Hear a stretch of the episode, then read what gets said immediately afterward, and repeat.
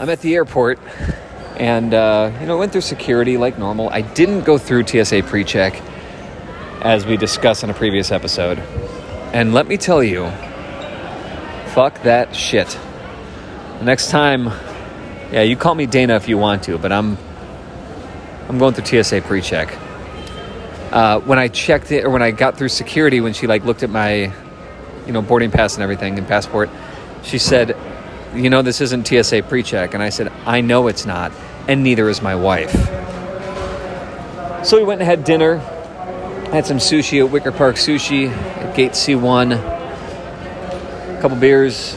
She had a couple of vodka diets, and then we come to our gate we meet the family. But there's a whole other level of screening you have to go through here. Not with all this shit, but like they check your pa- your boarding pass for Tel Aviv, just for Tel Aviv. They check your boarding pass and they do the they wipe your your uh, baggage down and then they wand you. And Katie's asking as we're standing in line because if it's screening again, because we're going through the screening again, she says, Why do we have to do this? I said, Because it's Israel.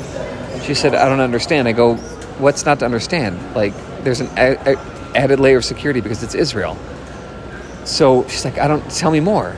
So we get to the person and, and I ask, you know, why is there an extra layer of security? And she says, well, it's with all Tel Aviv flights. And I said, because Israel? And she said, yes. Katie was still confused. But like, what's that? It's fucking Israel because it's a place where people bring bombs and they go to, specifically to hurt other people. So you go in and then we leave because there's no concessions and no bathrooms in this fucking place that you're screened in to be at because it's just a stupid little gate. It's just weird. Weird. So now we have to, so we've left and then we'll come back and go through the screening again because, you know, everybody wants to blow up Israel.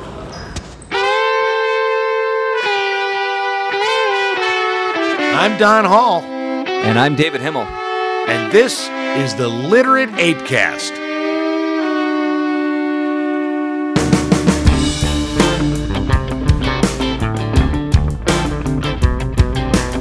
The literate Apecast uses bad words.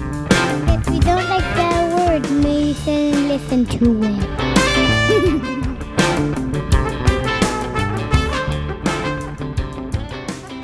Himmel's in Israel.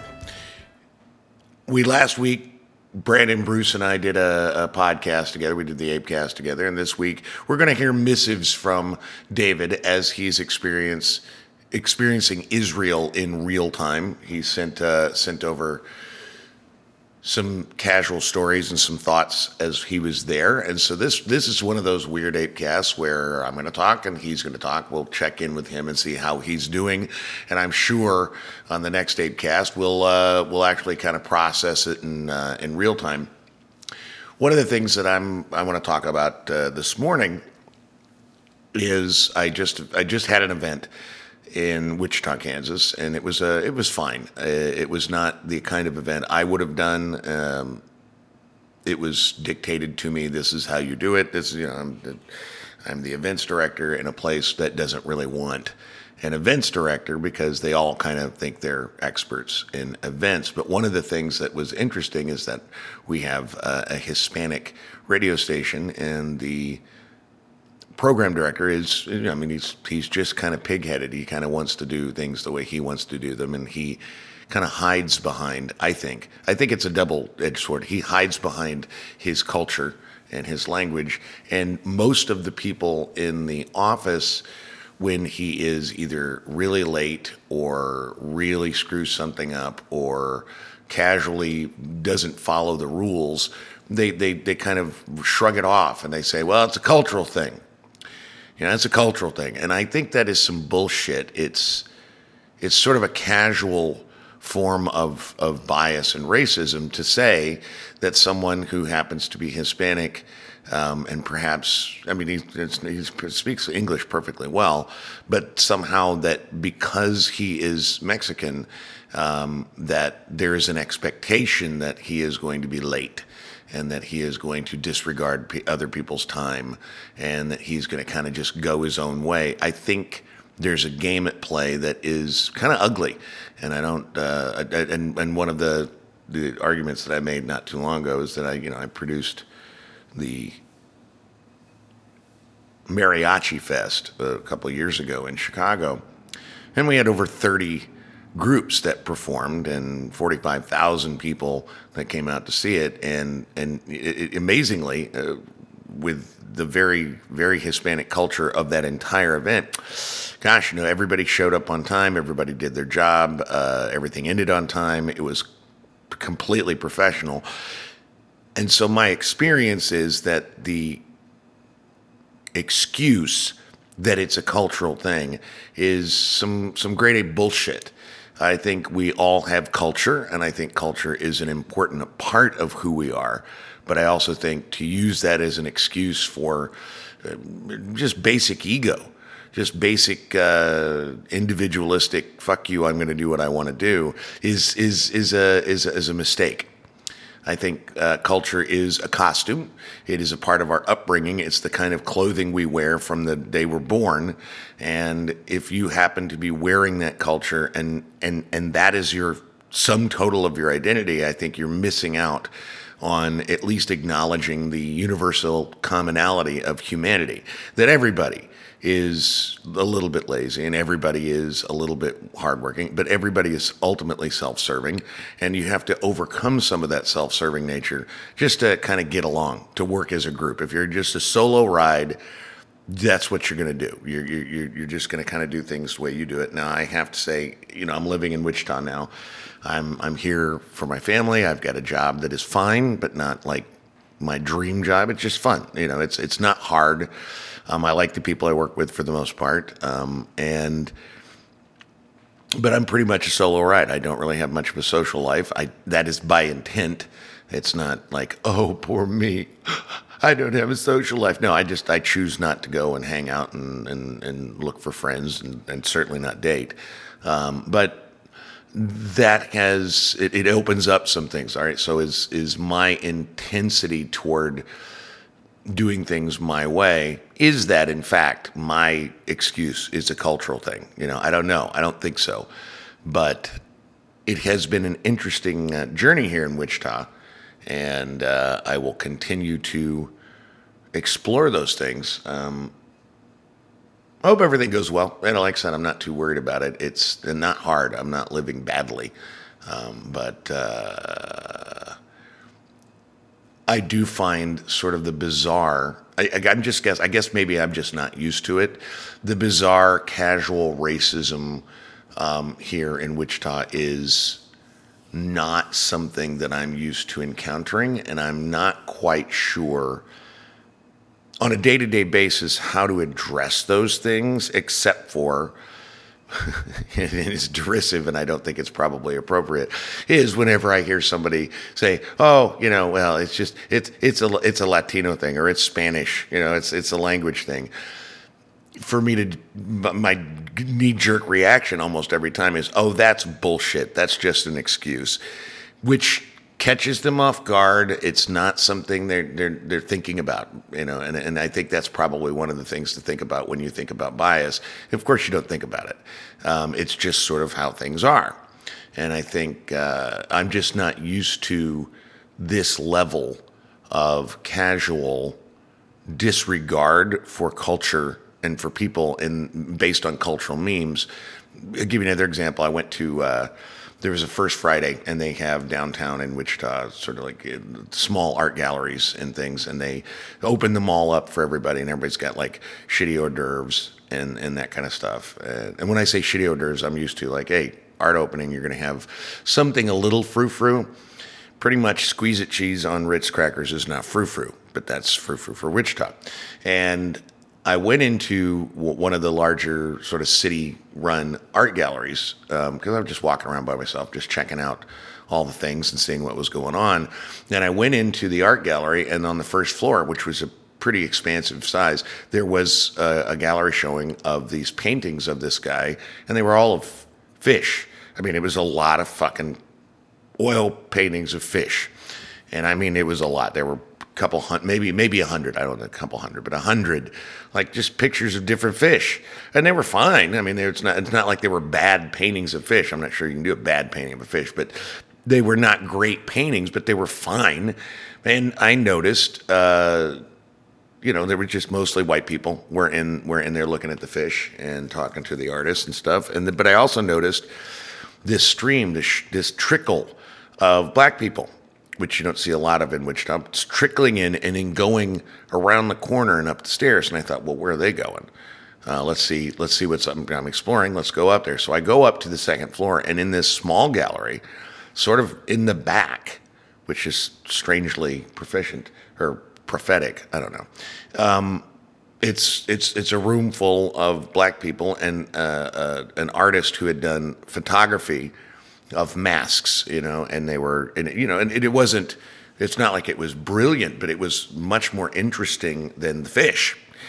And I went in and I was kind of looking at the art, and again, I I caused no, I wouldn't call it say I caused a stir, but there were definitely the the side eyes where I'm the only white person up there. There's about 30 black people. They're all kind of looking at me like, "What's the white guy doing here looking at the art?"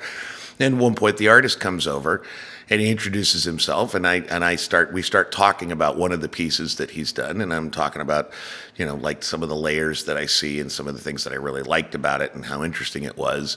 And he was really you know, like he was like oh wow okay so you're actually here to see the art. I don't know why you're in this room but you obviously are looking at the art and so let's talk about the art. So we're talking about the art in a few minutes of us talking, which was a good conversation, but two great big black guys that were his friends, I assume, came over, and one one of them looks at me and he says, uh, "So what are you doing up here?" And and I, I was just kind of caught off guard because again, that's not my reality in 30 years in Chicago, and.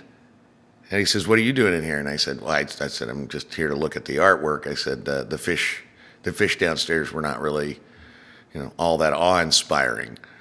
And the other one says, "So you're comfortable right here?" And I looked around and I smiled. And it was just first thing that came out. I said, "Dude, I'm a white guy in Wichita, Kansas. I'm comfortable everywhere." And we all started laughing. And then it just kind of broke the ice, and we all laughed about it. And then I hung out there with these with these guys and a couple ladies, and we talked about art, and we talked about Wichita, and we talked about their experience being black in Kansas, which was just fascinating. And we found that we had a real common interest, or at least a common experience. Not that I was black, but that I'm here, and this is not the most uh, i don't belong here. I, I it's just not my mentality. I'm more of a city person. This is a bit of a one horse town. It's smaller. And so in, and they're talking about how they've been making their way in wichita and how w- weird wichita is and you know and so it was just a really interesting conversation. But it was very interesting in that we really found an instant universal commonality in our experience d- despite the fact that we were of, of different skin colors. Just something to think about let's get back to uh, David. David is, uh, like I said, in Israel, and I want to hear what he has to say. I'm here in Haifa, which is in Israel. What can I tell you about the town? It's pretty. It's hillside, mountainside, so it's very hilly and very beautiful. Everything is picturesque. I'm looking out at the Mediterranean Sea. I've been here for two days. Uh, before that, we were in Tel Aviv and Jaffa, or Jaffa, because there is no J in Hebrew. Um, also, pretty city. Um, we spent a lot of time on a bus, you know, doing the tour group thing, which has been fine. I will tell you this the Sea of Galilee is an American tourist trap. You know the Sea of Galilee, where Jesus did stuff, the whole fish and bread, fish and loaves, loaves and fish, whatever that story is, where he there were like five loaves of bread and three fish, and he made enough to feed ten thousand people or something, which you know, of course, really happened. Um, but yeah, there is a a sense of religion as um, tourist trap, which I expected, you know, to some degree. But seeing it in real time, and experiencing it is it's odd.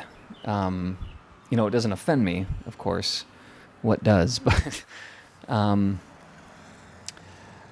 yeah, it's it's interesting. I went to the River Jordan today, um, which is the same river that Jesus was baptized in, and there were all these people getting baptized. But you know, it's cool to see people do this stuff and be a part among this history. I mean, I saw a the, the, the ruins of a of a synagogue that was from the time of Jesus, and saw a boat that they discovered maybe a couple decades ago, um, 20, 30 years ago, that was from the time of Jesus. That's two thousand years old, which is, you know, that's fucking wild. You know, to be among things that are that old. I mean, I've got underpants that are 20 something years old, but that's not 2,000 years old. Still impressive. Um, yeah, we're just we're just going along. It's a it's a very pretty place. Um, we're headed to Jerusalem tomorrow, so we'll see what that does. I feel like that'll be the more religious part of it for me because so far it's been a lot of Christianity, which is fine. I don't know if my dad expected that. So it's interesting. I need to ask him like, did he review the the tour when Patty planned it? I don't know. Um, but yeah, it's um, it's a place. It doesn't feel. It, it feels very Jewish because you know you, there's Hebrew writing everywhere because it's the national language. You know, but for me, Hebrew language, whenever I see it, it's a temple. So there's the first couple days like walking into places that Hebrew lettering on it was triggering is is a strong word, but there's a an just an oddness to it, you know, to see like my religion play out in such a or what I you know the visuals of, of my religion from growing up, like Hebrew lettering on buildings, um, translate and just turn into uh, um, just buildings. You know, it's just it's nothing. It has no religious connection. But yet everything does, because how can it not? It's Israel. It's what the entire Jewish religion is based upon. So yeah, so far so good. I'm having fun. It's relaxing. Getting a lot of naps on the bus because the bus will put me to sleep. It's a good thing I'm not driving, huh? so I'm gonna head out into Haifa tonight. Um, everybody's kind of tired, so I'm gonna bum around on my own a bit. I think, unless somebody wants to catch up with me, and see what uh see what I can find.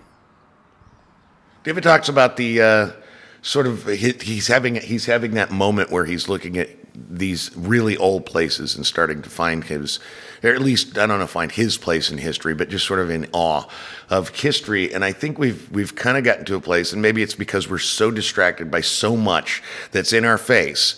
There's so much digital media. There's so many things to watch on TV. There's so much thing, so many uh, TikToks, all this stuff. It it just gets in our face. There's so much stuff. There's so much information that I think we've forgotten to be in awe of a certain amount of history. And granted, a lot of that is a tourist trap. A lot of it is like, hey, and I recall when uh, my third wife, my third ex-wife, uh, and I went to London for our first first anniversary, and she instantly did not care for London. Um, and London feels like what New York will feel like when it's no longer the center of the world. Um, and it's like like it. London used to be the center of the world, and the city is desperate to remind you that they used to be the center of the world, and so it's got that kind of thing going on.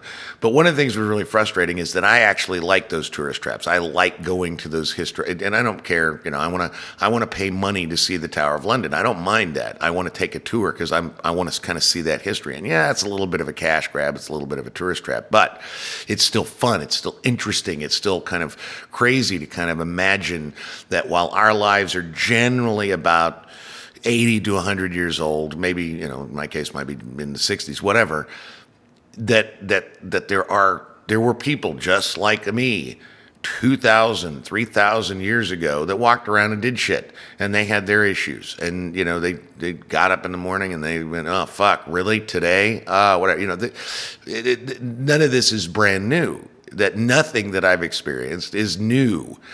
And uh, what was frustrating was that uh, my third wife did not, she, she didn't care very much about history.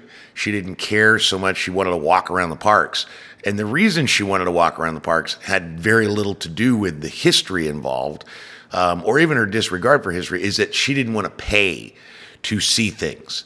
She did not want to go to. Uh, in, in, in Buckingham Palace. She, she, she didn't want to do a tour of Buckingham Palace because it costs money and just this petulant bullshit where I, I mean, I kind of acquiesced and spent, you know, four or five days in London, not really seeing anything of in, uh, that I was interested. Yes, we did go to Abbey Road because I insisted. She had no interest in going to Abbey Road, but I, I, I was like, no, fucking, I love the Beatles, and I'm, I'm going to Abbey Road, and I'm going to walk that. I'm going to walk that uh, crosswalk. You know, that's you know that's what I'm going to do. And one day, at one point, uh, I finally had enough, and I said, I'm going to the British Museum because fucking yes, it is the it is the home of great cultural theft. Yet it's the fucking British Museum. I want to see the Rosetta Stone. I want to, you know, I want to. This is I want to go. She wasn't going to go. I said, well, then fuck off. You do what you got to do. I'm going. I'll see you in, you know, at the end of the day. And sure enough, I'm that guy that goes into a museum and I read everything, every fucking thing, and without anybody there, kind of to kind of pout and go, "Are you done yet? Are you finished? I want to go." Um, I, I spent nine and a half hours in the British Museum and I read everything I could get my brain on, and it was fascinating and I loved it. And I, you know, and yeah, it costs, I think, I don't even know how much it costs. I don't care. That's things, I don't care how much it costs because I got that experience to see those things and read that stuff. It was really exciting. Then I came back and met her at the hotel and asked her what she did. And what she did was she sat around and drank wine for a whole goddamn day. And I was like, wow, well, you, you really got your money's worth. Because I guarantee you the amount of money she paid for the wine, probably the same I paid for the British Museum. I'm guessing I got the better deal. And I think that's one of the things about going places where there has where, where there is a preservation of thousands of years of human history that if you don't respect it, if you don't at least have a curiosity about it, you you've really missed the boat. You've really missed out on how that's going. So I recommend uh, take some time in museums, look at the history of things, um, figure out the history of things, and kind of uh, swim in that a little bit. I also remember that same trip. We ended up going to Scotland uh, because she, like said, she really did not like London.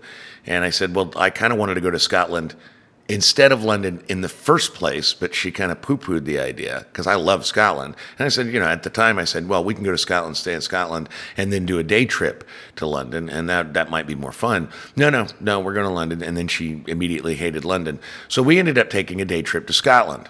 And what was fascinating is that they have the Holyrood Castle, which is one of the oldest castles in that area, in that, you know, that series of islands. It's really old, thousands of years old.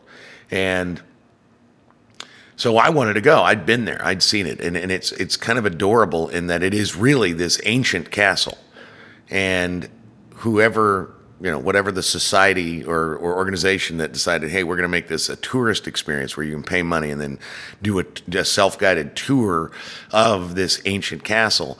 Well, we we don't really want to spend a whole lot of money on the decorations and on the stuff, so it's like it's literally like mannequins that they found you know, in a in a dress shop, dressed up as prisoners in uh, one of the prison cells. I mean, it is it is the bargain basement version of uh, an amazing historical tour. But I thought that was I think it's fun. But I also liked the stones, the the the, the walkways, all the stuff is ancient, and and people. You know, there was there was massive history that went on in these walls. Well, we went into a shop and she found some. We bought my dad some uh, some whiskey. I can't remember what it was, but I think it was Scotch. Obviously, it was probably Scotch. But during during the tour, she just sat and drank that bottle of whiskey.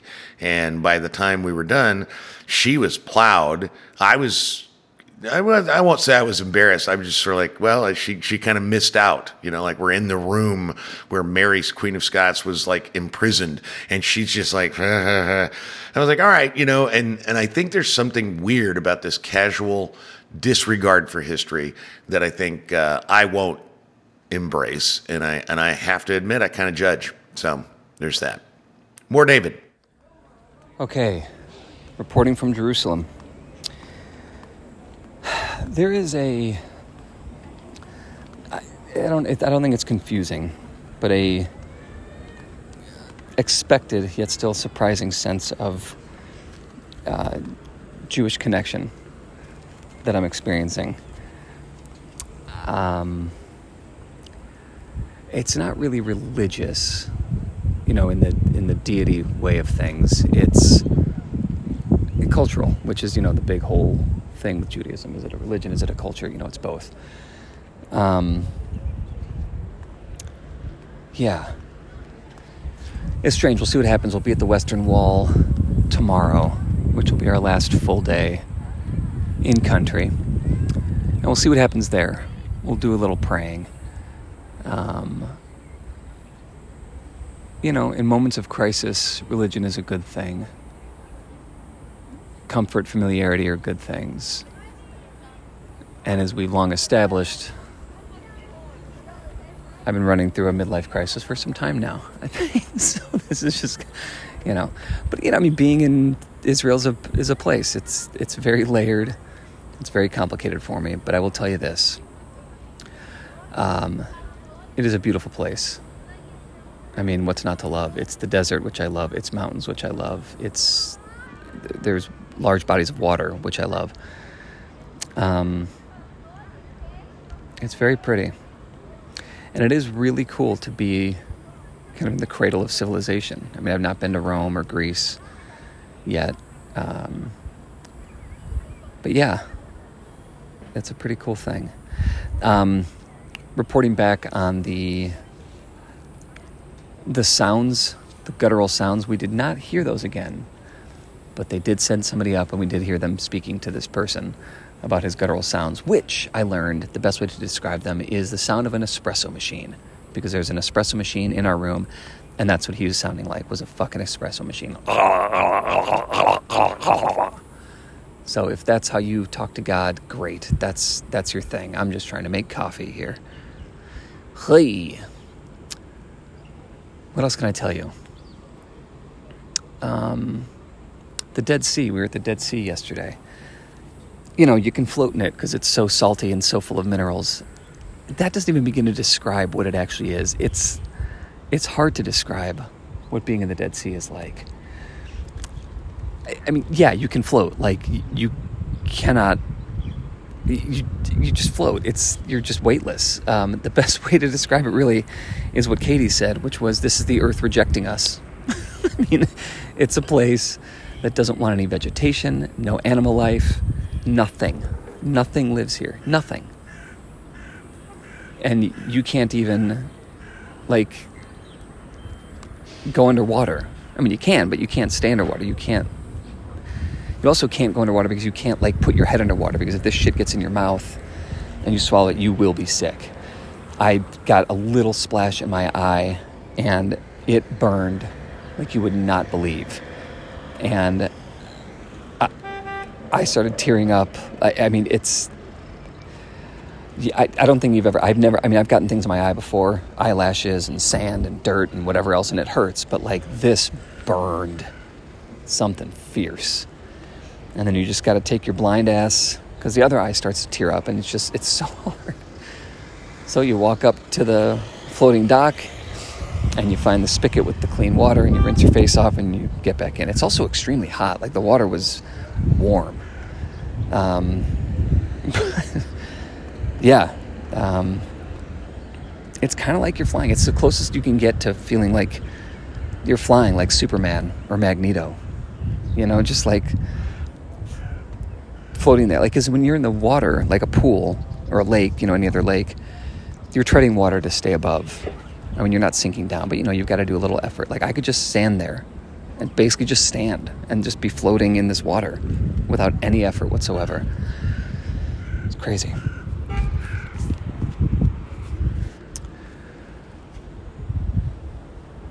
What else? What else can I tell you? Oh, here's a fun story at the Dead Sea. So we're crossing over to get out of this. Um, like I stepped over a, a float line, you know, that divides where they want you to swim, where they don't want you to swim. So I was getting out and just kind of avoiding things. And these two older women were getting in. And they said, "Well, he just stepped right over." And I said, "Here, let me help you." And like, "Are you sure?" Yeah, of course. So I straddled the line, and I took their hands and helped them over. And this one woman, leading the conversation, says, "Oh, that's so nice. Thank you so much. Are you American? It sounds like you're American." And I said, "I am American." with all the pride of an American. I started singing Lee Greenwood. I ripped off my shirt, showed her my eagle, clutching the, the American flag and those arrows, whatever. No. Um, I said, I am American. She said, Oh, well, wh- where in America are you from? And I said, From Chicago. She said, Oh my gosh, I'm from Wichita. And I said, Wichita? I know someone who lives in Wichita. She said, Oh my gosh, well, I'm just 45 minutes outside of it and whatever. Where her other friend was from California. What part of California from? Blah blah blah blah. She said, "I I haven't been to Chicago in so long." And I said, "Well, it's still there. You should come on by." And she said, "Oh, I think I might have to do that." Blah blah blah blah blah. I just wish you all would do something about the crime. Uh, God damn it, lady! Now you just ruined things. So my response to her was, well, we're working on it. We're just giving all the criminals guns and letting them shoot each other to death, and hopefully they'll just cancel each other out. Kind of like dividing fractions. And she laughed and thought that was funny. Fucking people and their thoughts of Chicago. Like, yeah. I should have said, well, I wish you would do something about your racism in Wichita.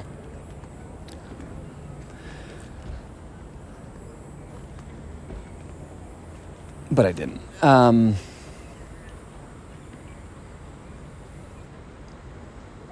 yeah.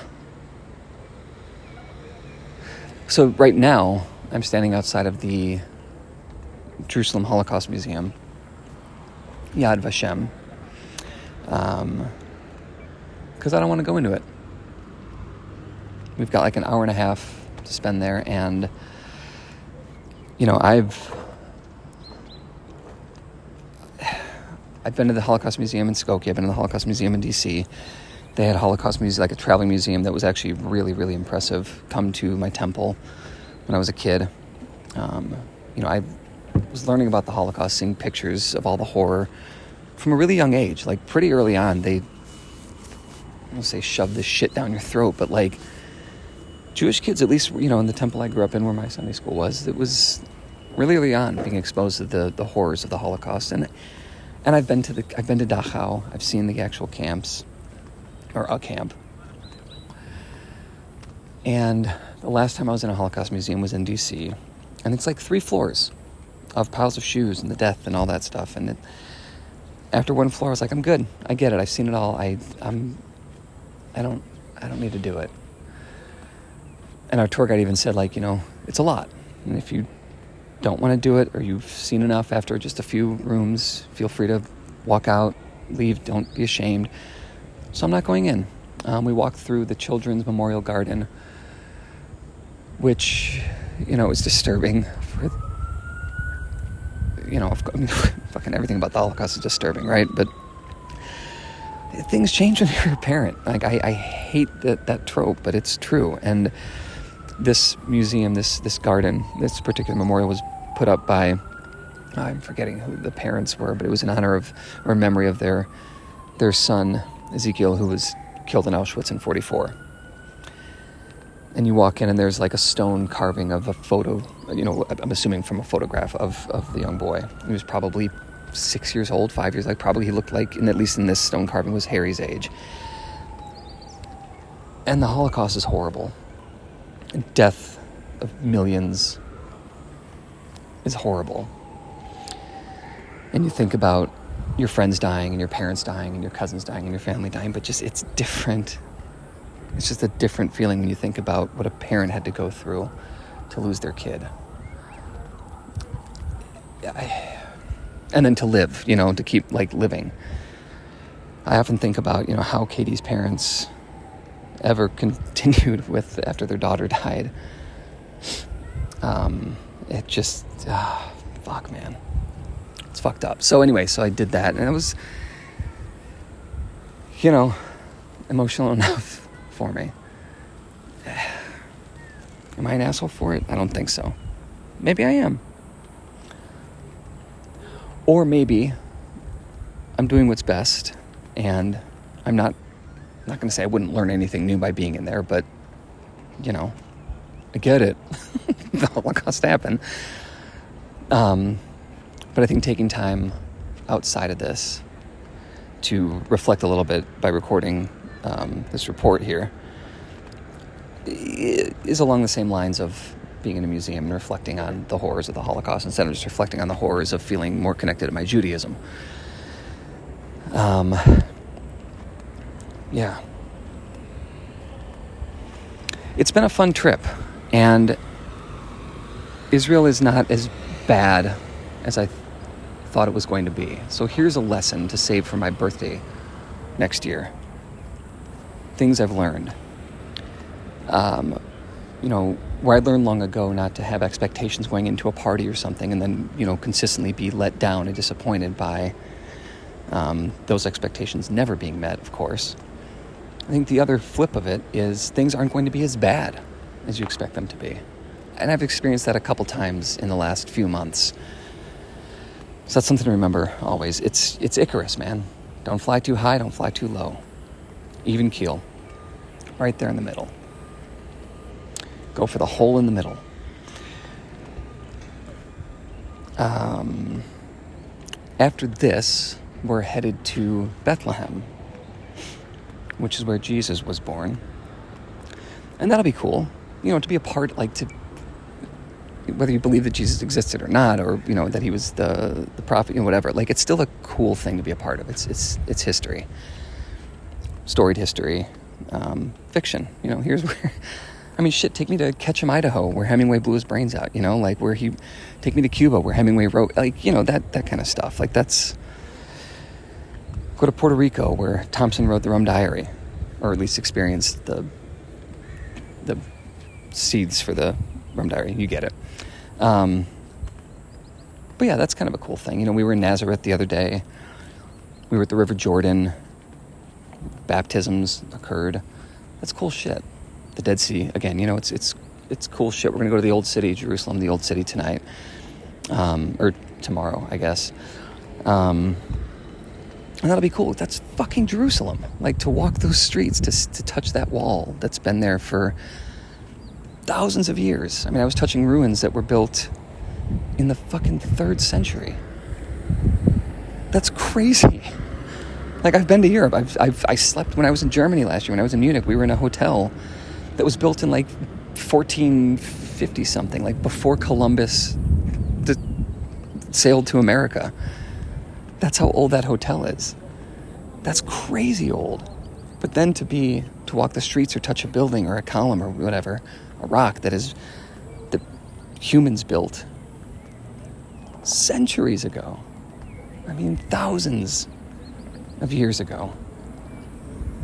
It's just not hundreds, thousands. Like near the beginning of recorded time. It's just it's just been well yeah, I mean, you know, the Jews have been around. In, they're the year almost six thousand already, so there's that. But you know, common era, common era we're talking about here, which is just it's bananas. It's it's crazy. It, it's moving.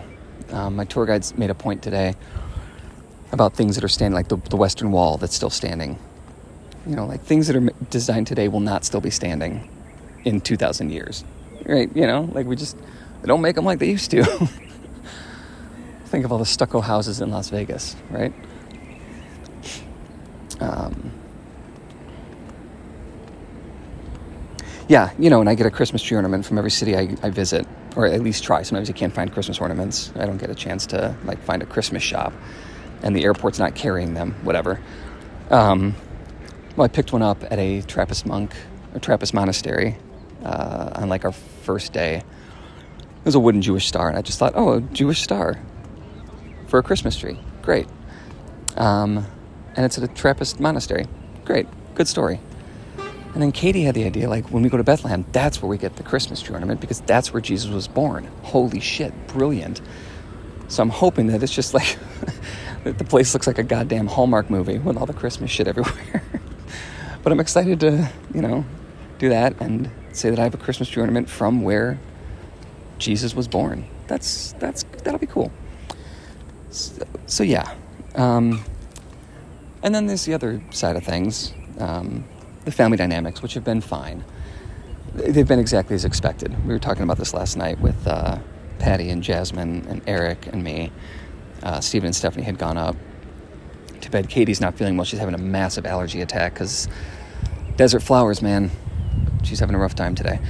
Um, but just like the family dynamic is exactly what we expected. Like there's little tiffs, but it passes.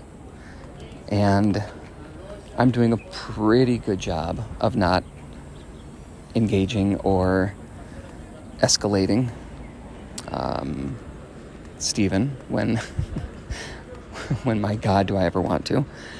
Um, so yeah, everything's been fine. Just, family dynamics are what they are. It's fine. I think everybody still loves each other.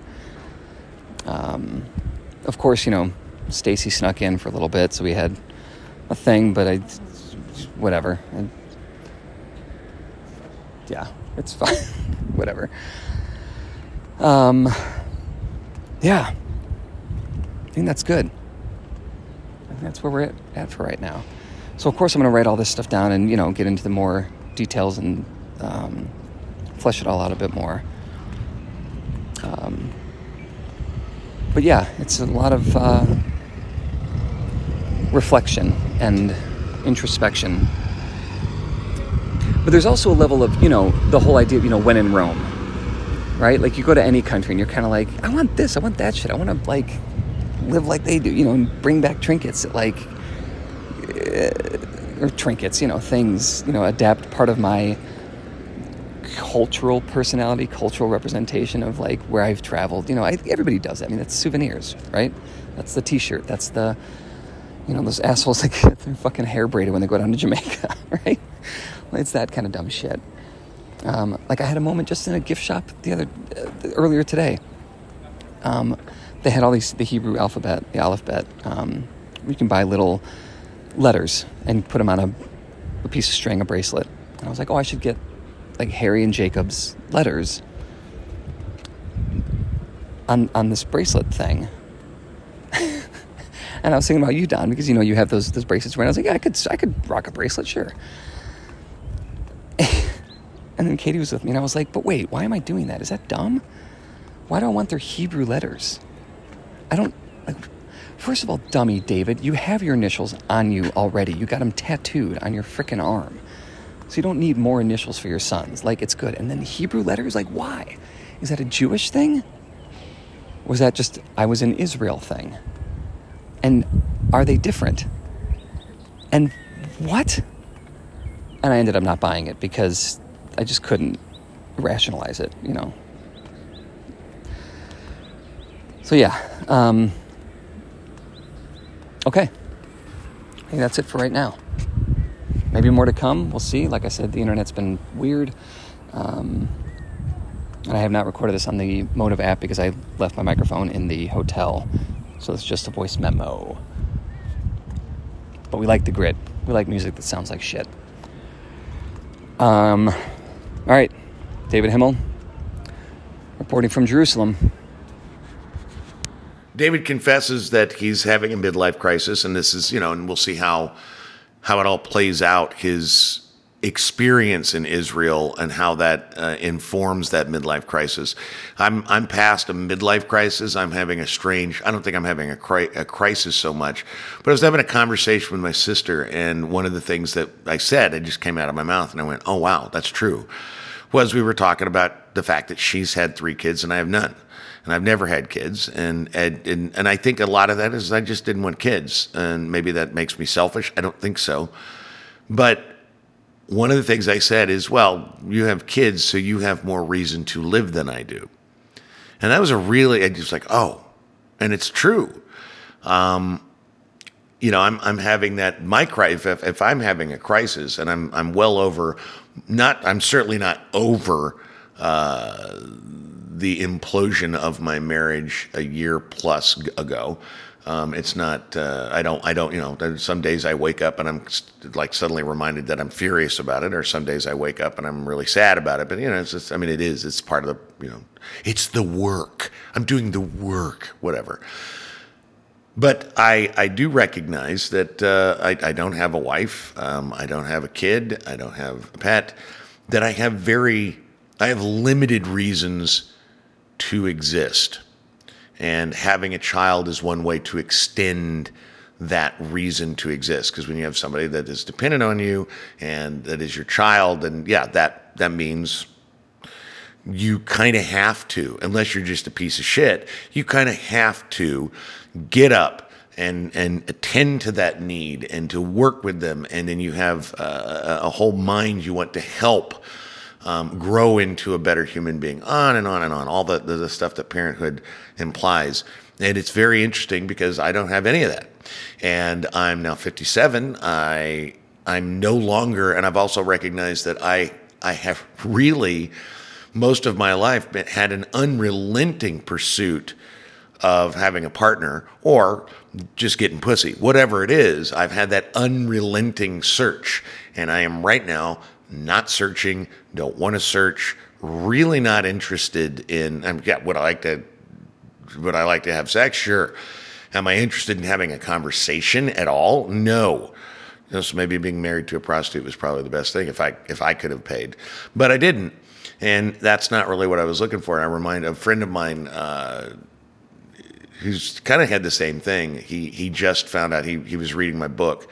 It was or he got he that's what no, he hadn't gotten the book yet. He said I'm I'm glad I'm getting your book today. It's just out of the blue text because my wife just told me that she's a lesbian and is divorcing me. And I mean, wow. It was like, okay, well, my experience really isn't. I mean, it's unique, but it's not as unique as I kind of wanted to believe or still want to believe. But uh, he's uh, he's finally done with his divorce, and he sent me a text saying, "Well, it's all done. All the papers been signed." and I'm bittersweet because I have a date tonight. So he is still continuing the pursuit. I'm not. And so it, it's a very interesting thing about finding your reasons to exist. I look at my dad, he's incredibly sick. Um, um, and you know, he, he, dialysis three times a week. He's just on uh, the, the amount of pills he takes just to survive is overwhelming. Um, and he still gets up in the morning and he still, you know, it's like, and I, and I, I can't ask him this because I think it's, I don't know if it's disrespectful or if it's just not, the, I, maybe I just don't want the answer. I don't know. But, you know, I want to, I kind of want to look at him and say, why? So you, you you're dying. You're miserable. You're every waking. You're in pain all the time.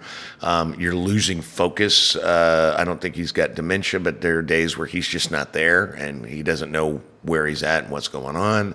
And I wonder, and I want to I want to ask why. Why are you continuing? What purpose do you serve for yourself or anybody else?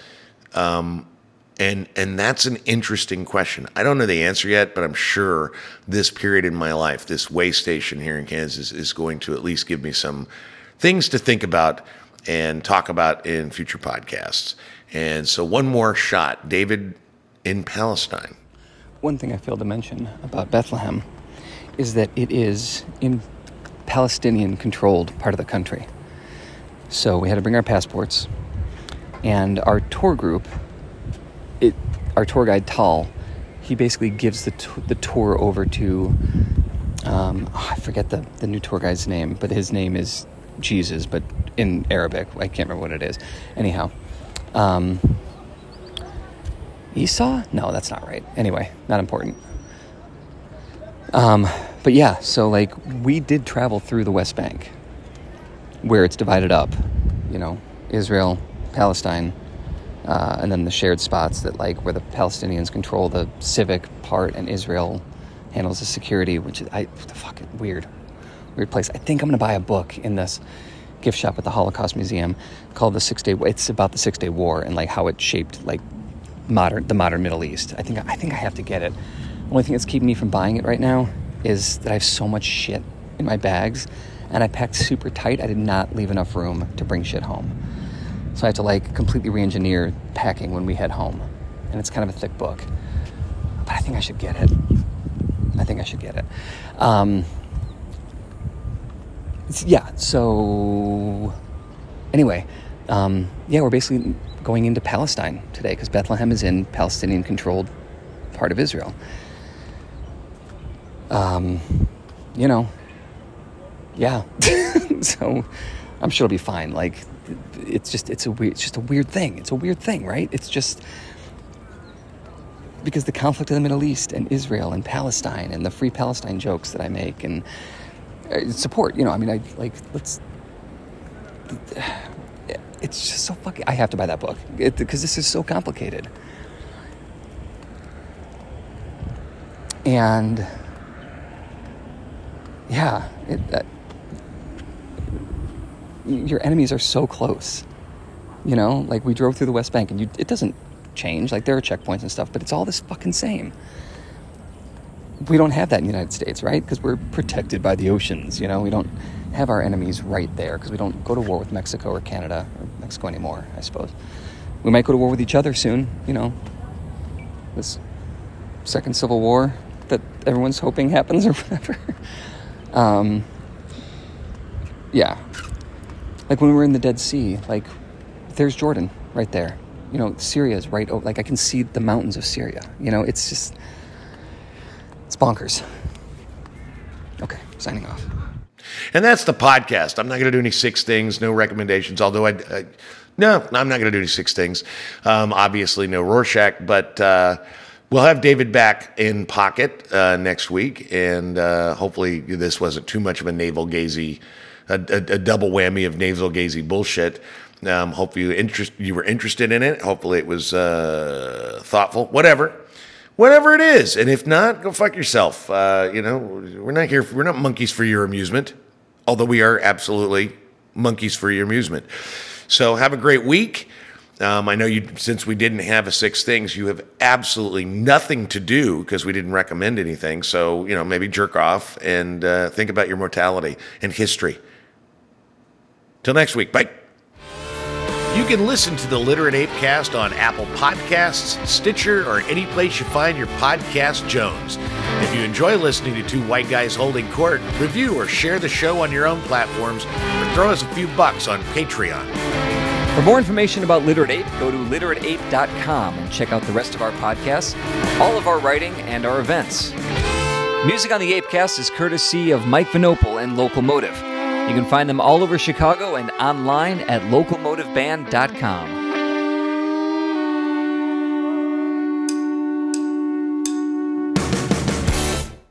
What the fuck?